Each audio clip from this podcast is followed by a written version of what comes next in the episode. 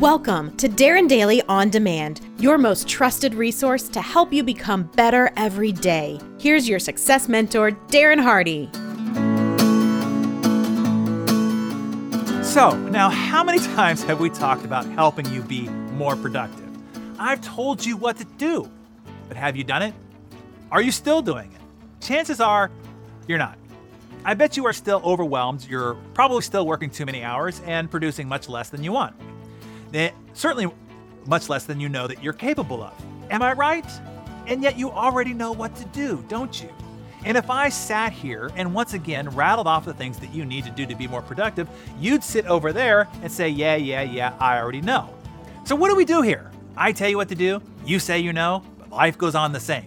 It's nuts, right? So instead of giving you the answers to your quandary, this time I'm going to turn them into questions. Questions we can use to assess whether you're actually doing what you know, and with some added commentary about why I think you aren't. That is, if you allow me to be radically candid with you. Let's go. You ready? Okay. Let's see.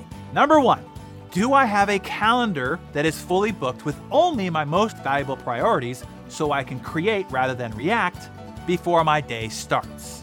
If you don't, if you walk into your day with open holes in your calendar, there's no wonder you don't have any time to be successful. Number two, do I allow too many interruptions from team members, prospects, customers, friends, and family to interrupt my flow and deep work concentration? Because it's a welcome relief to the hard work of having to proactively create and actually achieve something. Number three, do I talk a lot, extending conversations into longer chit chats when it's unnecessary? Because it's seemingly justifiable as an excuse to delay having to get back to doing your hard, deep creative work. Number four, do I multitask? Even though I know I can't, and trying to only makes me cognitively dumb and causes me psychological stress and anxiety. Number five, do I love the adrenaline buzz of being overly busy in order to feel a false sense of importance and self esteem at the demise of my actual productivity? Number six, is living in chaos and constant motion more comfortable to me than stilling my mind and single tasking? Because I fear to be alone, most especially alone with my own thoughts.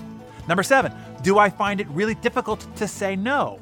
Because I am too needy for approval and lack self confidence to stick to my own priorities. Number eight, do I often find myself in a crunch to finish projects because I'm in over my head? Because I allow myself to be everybody else's whipping boy or girl because I cannot declare my own priorities and stand up for myself. Number nine, do I spend hours needlessly on social media to escape and distract me from my own inadequate life? Number 10, do I waste time doing repetitious, non vital, and inessential tasks? Because I haven't put in the systems like insane productivity, for crying out loud, in place to automate or eliminate them. Number 11, do I maintain control of nearly everything because I believe nobody else can do it as well as me, which makes me an egotistical and delusional narcissist? And number 12, do I believe I cannot afford to hire somebody to help me because I don't actually value my time, my health, my family, and my life? Enough said. I've put a link below to download these dozen questions. Take the assessment. If you don't at least score a 10 out of 12, then there's nothing for us to talk about. You know what to do for crying out loud. Now, just do it. Capiche? Are we good? Okay. Have a productive day. DH out.